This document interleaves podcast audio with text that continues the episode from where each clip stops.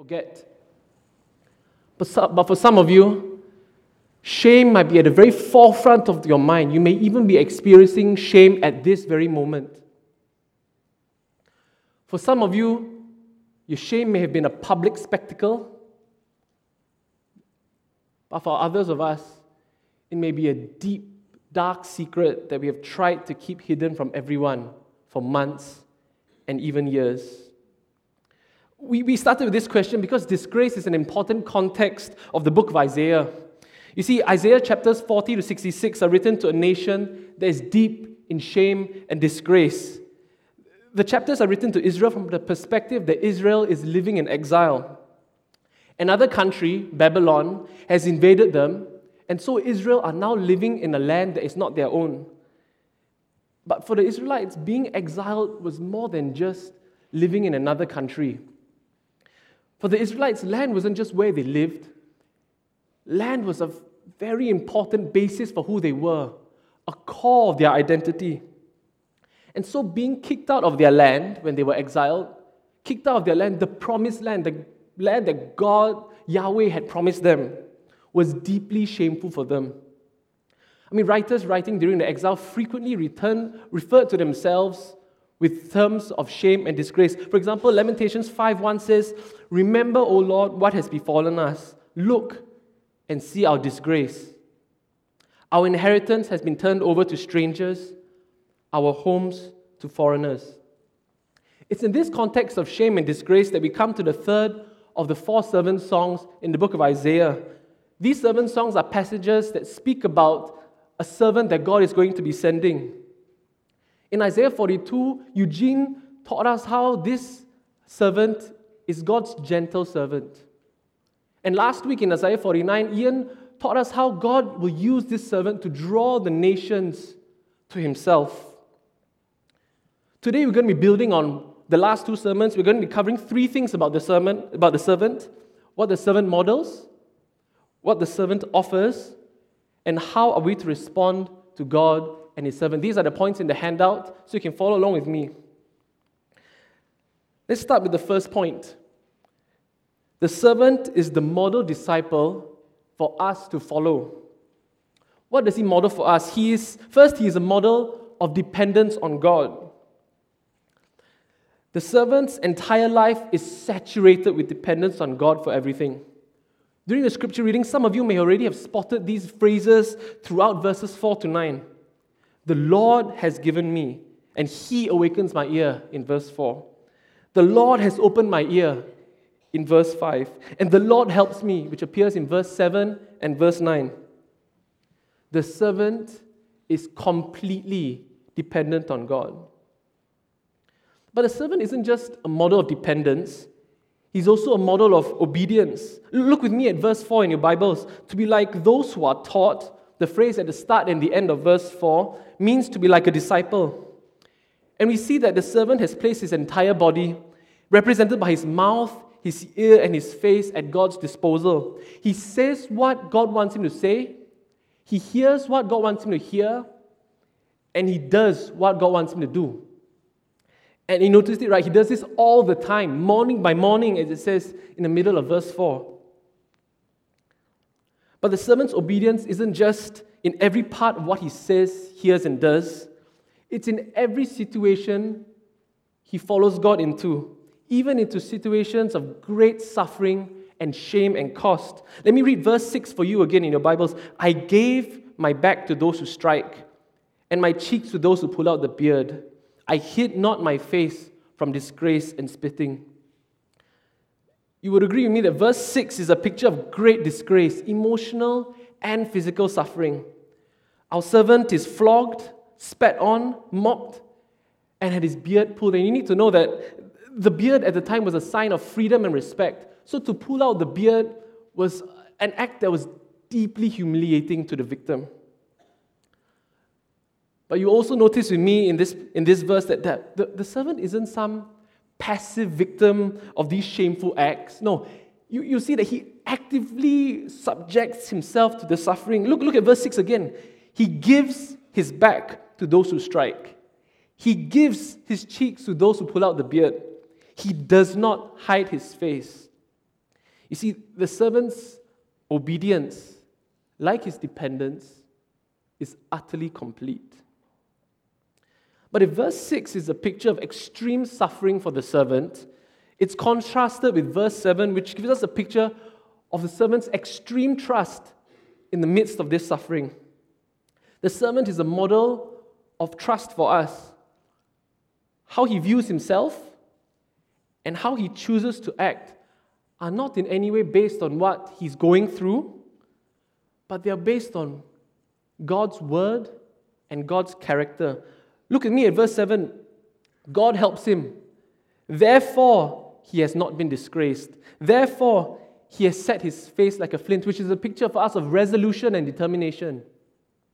Therefore, he shall not be put to shame. His identity and actions, past, present, and future, are centered on God. And so we've seen how the servant is the model disciple for us to follow, who models perfect dependence, perfect obedience, and perfect trust in God. But if the story stopped here, if Christianity was all about following the model disciple, following some moral code, Christianity would be a religion for the strong and the proud, and not the weak and the ashamed.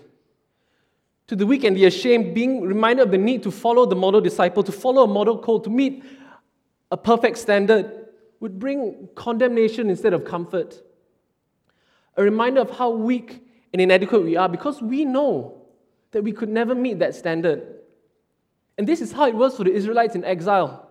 They were in exile and disgrace and shame, kicked out of God's promised land because they did not live as the servant did, because they didn't depend, obey, and trust in God. In fact, God explicitly says that the servant is exactly who Israel is supposed to be. He calls his servant Israel in Isaiah 49, verse 3. The servant isn't actually just who Israel is supposed to be, he's who all of us are supposed to be. This morning, you might be able to identify with the Israelites in exile. Instead of seeing the servant as the model disciple to follow, all you see, all we see, is a painful reminder of the model disciple we have failed to be. To a person deep in shame, the last thing we want is someone to remind us of how far we've fallen and how we've only ourselves to blame. But we thank God that He didn't just send His servant to model for us how to live, He also sent His servant to live the model life on our behalf to be the model disciple we could never be, so that we can get the blessings that only the model disciple can. You see, as Eugene and Ian pointed out in previous passages, and you may have already, you may already have spotted it, the servant in the passage, of course, it points us to Jesus, part of God's perfect plan. Jesus lived for us the model life, not, not to condemn the disgraced, but to offer strength and hope to the shamed and disgraced. So, what does the servant offer the shamed and the disgrace? Let's start by looking at the servant's offer of strength for the weary.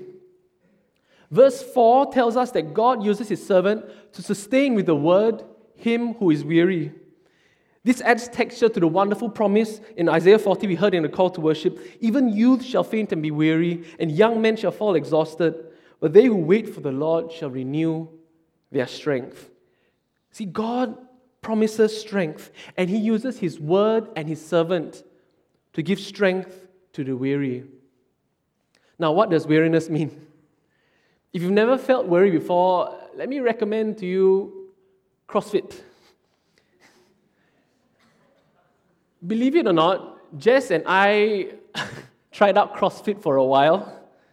And, and let me tell you, right, if you want a really, before you try CrossFit, if you want a realistic picture of what CrossFit is like, don't go about watching John Chia's videos and pictures on social media, carrying great barbells with great weights on each end. If you want a picture of CrossFit, Look at the people who refuse to be videoed. People such as myself and Jess, who started off not even with, not with barbells, but with plastic poles, graduating to barbells with no weights on them. But what, what we learned is that CrossFitters pride themselves in driving themselves to the point of weariness. Being on the pull up bar in that push up position with weight on your shoulders, sweat pouring down your face, doing reps until you've nothing left, until try as you might, like our friend in the picture, you can't even stand up. You can't even squeeze out one more rep. That's what it means to be weary, guys. To feel like you've got nothing left. Like you're on the verge of collapse. Maybe you've even collapsed, but you can't go on. God's word asks us today Are you weary from the effects of shame and sin? Are you in a situation where you feel like you can't go on? Like you're about to collapse? Maybe you, like the psalmist in Psalm 6, have flooded your bed with tears and drenched your couch with crying. Would you, would we come to God's word to strengthen ourselves this morning? Would we come to Jesus to refresh ourselves? We take Jesus up in his promise, on his promise in Matthew 11, where he says, Come to me, all who labor and are heavy laden, and I will give you rest. But for those in shame, those who've ever been in shame, sometimes what we're looking for isn't strength, but hope. What we need isn't the strength to get up each morning. What we need is a reason to get up each morning, the promise that it's going to get better. Let me tell you today, Jesus, God's servant, offers us, offers us not just strength, but he offers us hope. Hope of a day of no more shame. Let's turn back to the passage where we, in verses 6 to 7, we saw that the servant has taken on shame, but he himself is not put to shame. Now we move on to verses 8 to 9, and the, and the scene changes for us where we're transported to the middle of a courtroom, and the servant is on trial. But it's not an ordinary trial. The servant isn't nervously waiting for the outcome of the trial. No, the confidence that the servant has in God that we saw in verse 7 carries on into verses 8 and 9. Look, look with me at the tone and the words used in verse 8. The servant is so confident, he invites anyone who would challenge him, all adversaries and those who would contend with him, to essentially bring it on. He declares in verse 9 Behold, the Lord God helps me. Who will declare me guilty? How can the servant be so confident? We get the answer in the first line of verse 6. He's confident because he who vindicates him is near. He who vindicates him is near. Let's unpack that phrase a bit. To vindicate means to acquit of all charges, to be declared righteous, to be declared not guilty. Some translations, instead of the word vindicate, use the word justify, which is also a legal term. He who justifies me is near. And the idea that God is willing to be near to the servant is a picture of God being satisfied with the servant's righteousness, and so is willing to stand next to him in court. What any defendant wouldn't give to be able to stand in the dock of the courtroom before the judge, but be utterly confident that the judge wouldn't find him guilty. For any of us who's ever done anything shameful, any of us who's ever felt like we're in the dock of a courtroom, waiting to receive judgment from the world, what we wouldn't give to be able to turn back time, to erase the shame of what we've brought upon ourselves, and undo the hurt we've inflicted on others, to be declared righteous once again, for our slate to be wiped clean, and for the judge to say, not guilty. The good news of the gospel is that anyone who puts their faith in Jesus God's servant, can have the same utter confidence in their status before God that a servant has, even in the midst of shame and sin. You see, the account of the servant taking on shame in verse 7 points us to Jesus' the servant's crucifixion on the cross, where he would take on the shame of the world. There's lots of passages that, that teach us this, but let's look at just one from Matthew 15, verse 18 to 20. And they began to salute him, Hail, King of the Jews! And they were striking his head with a reed and spitting on him and kneeling down in homage to him. And when they had mocked him, they stripped him of the purple cloak and put his own clothes on him. And they led him out to crucify him. You see, on the cross, Jesus took on the shame of everything we have and will do wrong. So that, as we're told in Romans eh, 10, verse 11, everyone who believes in Jesus will not be put to shame. In fact, so great is Jesus' love for us and his obedience to God that he gave his back to those who strike. He gave his cheeks to those who pull out the beard. He did not hide his face. He went to the cross so that he could say, It is finished. So that he could say, Whoever you are, whatever you've done, whatever mess you've made, no matter how deep your shame runs, it is finished. Your shame is no more. You are righteous. You are no longer guilty. And if you've been running away, like the father to the prodigal son, you can come home. You can come home any day. Because any day you put your faith in Jesus, you are righteous. Your shame is no more. If, my brothers and sisters, if you remember nothing else from today, remember this. In Christ, your shame is no more. And but remember this Jesus didn't just take away the shame of one or two particular things that you've done wrong. If that's all you're asking God to erase, regardless how big the wrong is, you're asking, may, may I suggest you're asking too little of God. In fact, if all we want from God is comfort in this life, to paraphrase C.S. Lewis, we are far too easily pleased. Because Jesus didn't go to the cross to die just to take away the shame of one or two or even a thousand things we've done wrong, or just so that we can feel good about ourselves in this life. Jesus died to take away the shame that comes from who we are born as sinners before God. Jesus died to take away eternal shame, the shame that entered the world the moment Adam and Eve sinned against God. He came to take away eternal shame that has eternal consequences. The shame that you're feeling from doing something wrong is just a symptom of this problem. It's like a cough that points to a cancer. You can treat the cough to make yourself feel more comfortable, but you're still going to die of the cancer.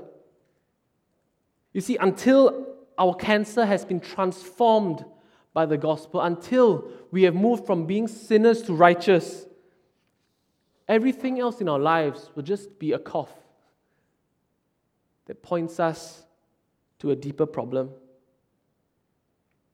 So, how can we respond?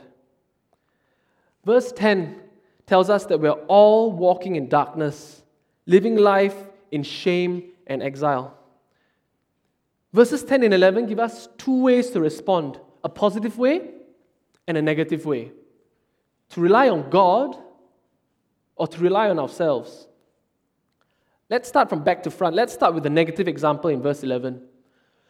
Verse 11 paints for us the picture of someone who tries to navigate the darkness by creating light for himself or herself. Take a look at verse 11 with me. All you who kindle a fire, who equip yourselves with burning torches, walk by the light of your fire and by the torches you have kindled. You see, the wrong way to deal with the darkness of shame and sin is to rely on ourselves for light. True shame came into the world precisely because we chose to rely on ourselves. Like when Eve decided that she knew better than God had told her and decided to take her own life into her own hands. Trying to deal with shame on our own without God will never work because it's our decision to rely on ourselves rather than God that got us into this mess in the first place. And God tells us in verse 11 that the people who rely on themselves will continue to feel the effects of sin and shame. So, what are we to do instead? Verse 11 gives us the positive, verse 10, I'm sorry, gives us the positive example. We are called to fear, obey, trust, and rely on God and His servant Jesus while in the darkness. Fear, obey, trust, and rely. This means to put our faith in, in the servant Jesus, to trust Him when He says He has come to take away our shame. Have we put our faith in God's servant Jesus? But you also notice that fearing, obeying, trusting, and depending are exactly what Jesus modeled for us as the perfect disciple. Because true faith in God results in fearing, obeying, trusting, and relying. Jesus modeled this for us so that he can be who we are supposed to be. And so we who have put our faith in Christ can fear, obey, trust, and rely like the model disciple did. We are saved by the model disciple so that we can be like the model disciple. Let me try and flesh out how we can apply this with three questions. Three questions. Firstly, do we see our need for Jesus? During the, during the reflection question, when we ask when was the last time you felt shame or disgrace, what was the first thing that came to your mind? If your response was, don't have leh, then may I suggest that you haven't even begun to understand the depth of your sin. And we won't see the need and wonder of God's grace until we see ourselves as disgraced. Jesus said, It's not the healthy who need the doctor, but the sick. And only until we see that we are sick, we will see the need for our divine doctor. But if your response was, think about, was to think about the shame of something that you've done, let me encourage you to look beyond the one wrong thing. I'm not saying that it's not important to deal with your immediate shame, especially if your shame has become toxic and paralyzing. In fact, you may even need to talk to a professional about it. But what we are saying this morning is that the shame we feel from one particular sin actually points us to a deeper shame from our status as sinners. And as a Christian, once you've realized that your shame as a sinner has been taken away, it will transform the way you view all other shame in your life. And to those of us who feel so lost in shame, so far away from Christ, who think we're beyond help, if Jesus can take away the shame of all sin, that means that there's no shame so great that he did not already take to the cross for you. Tim Keller described the gospel like this We are more sinful and flawed in ourselves than we ever dared believe. Yet at the very same time, we are more loved and accepted in Jesus Christ than we ever dared hope. The song we sang just now, O come, O come, Emmanuel, is a cry of God's people living in shame and exile, desperate, desperately crying out for Emmanuel to come and rescue them from shame. Do we see Jesus that way? Do we cry out for Emmanuel with the same desperation? This Christmas season, do we see Christmas that way? Do we see our need for Jesus? The second question is this Are we honest about our shame and disgrace, both with ourselves and each other? If we trust, if we want to trust in God rather than walk by the light of our own fire, this means that we have to be honest about our shame and disgrace and sin and temptation with ourselves and other people in the church. So there are, there are some sins and shame that are easy to be honest about, but let's be honest with ourselves. There are some that are not so easy to be honest about. But regardless of this, God's word tells us this morning we need to be honest with ourselves and we need to learn to trust God in opening up to the support and accountability of trusted people in the church. Otherwise, we'll be walking around like the person in verse 11, walking around in denial and darkness, walking around by the light of our own fires, artificially strong, just so we don't have to lose face at the expense of obeying God. I say this from the position of weakness and experience rather than strength. I have had and still struggle with various temptations and sins, like a need for affirmation that I've shared with my care group, like selfishness, and even with moral sin, like struggling with pornography. And one of my personal takeaways from this passage, the reason why I, even though it's difficult for me, I share this over the pulpit is because this passage, my response to this passage is to resolve to try to be honest with myself and others about the struggles I have, to trust God that it is not what other people think of me that matters, it's what He thinks of me. And when He looks at me, He sees a person who can have complete confidence in His vindication. But of course, for the church to learn to be honest about our shame and disgrace with one another, we need to treat one another with grace.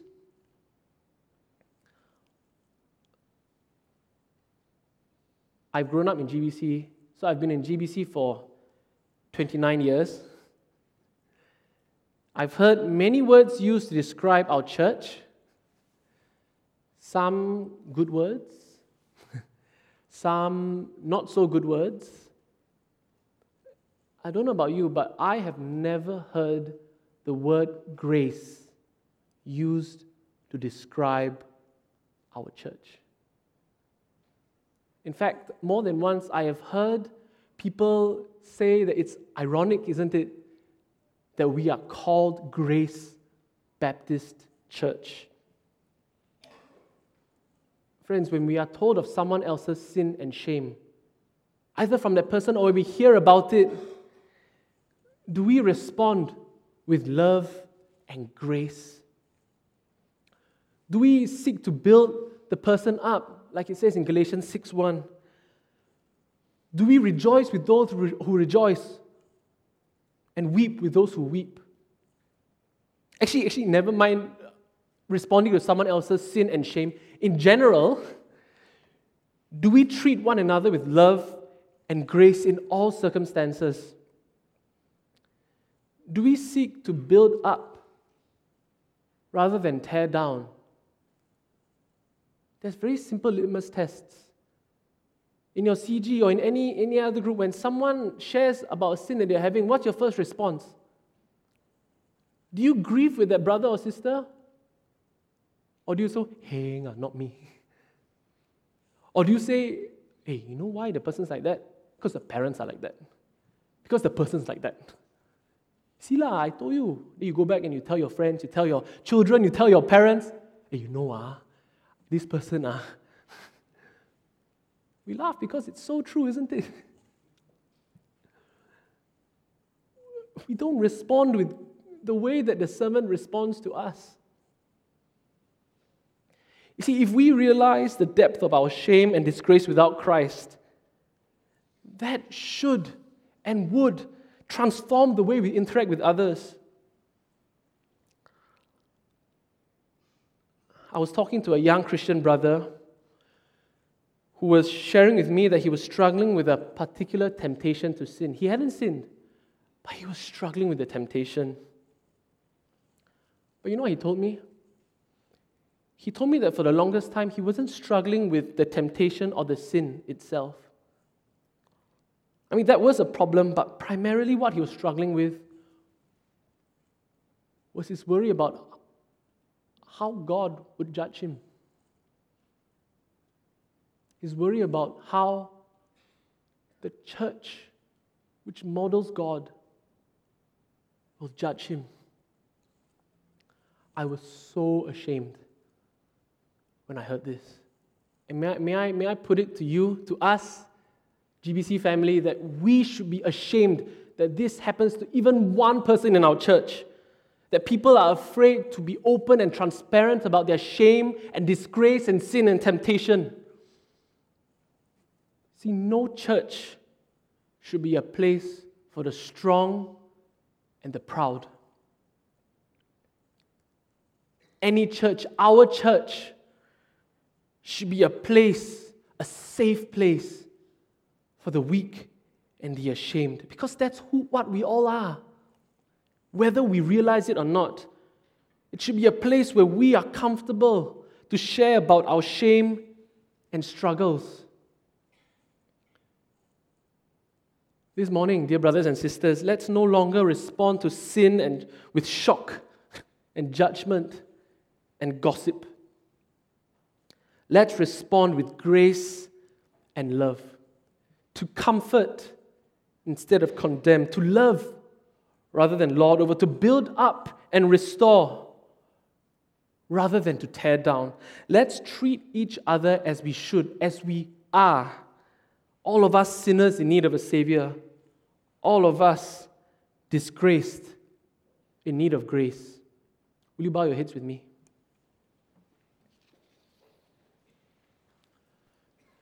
Before I pray, I'd like to give us some time to come to God on our own.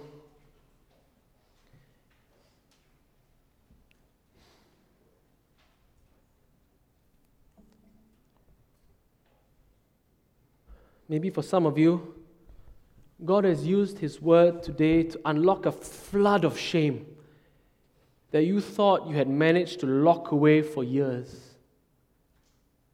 But now the door is open and the shame is flooding out. Maybe for some of you, shame has been there for a long time. Shame might have become toxic.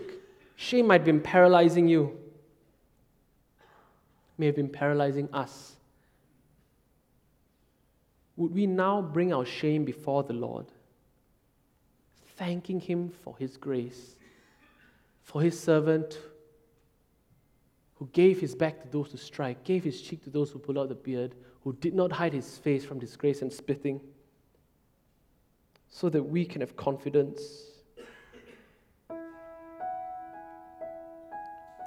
My friends, no matter how shameful the situation you're in, God has redeemed it, and so even in the mess of shame and sin and temptation, He promises that He can glorify himself in this shame. You may not have intended it that way, but God can use it for his glory. And I promise you that you can look back in 5, 10, 15 years and you would rejoice in the Redeemer who took what you did not intend for his glory and has made it a glorious sacrifice for himself. There is no shame too great that Jesus did not already take it with him to the cross.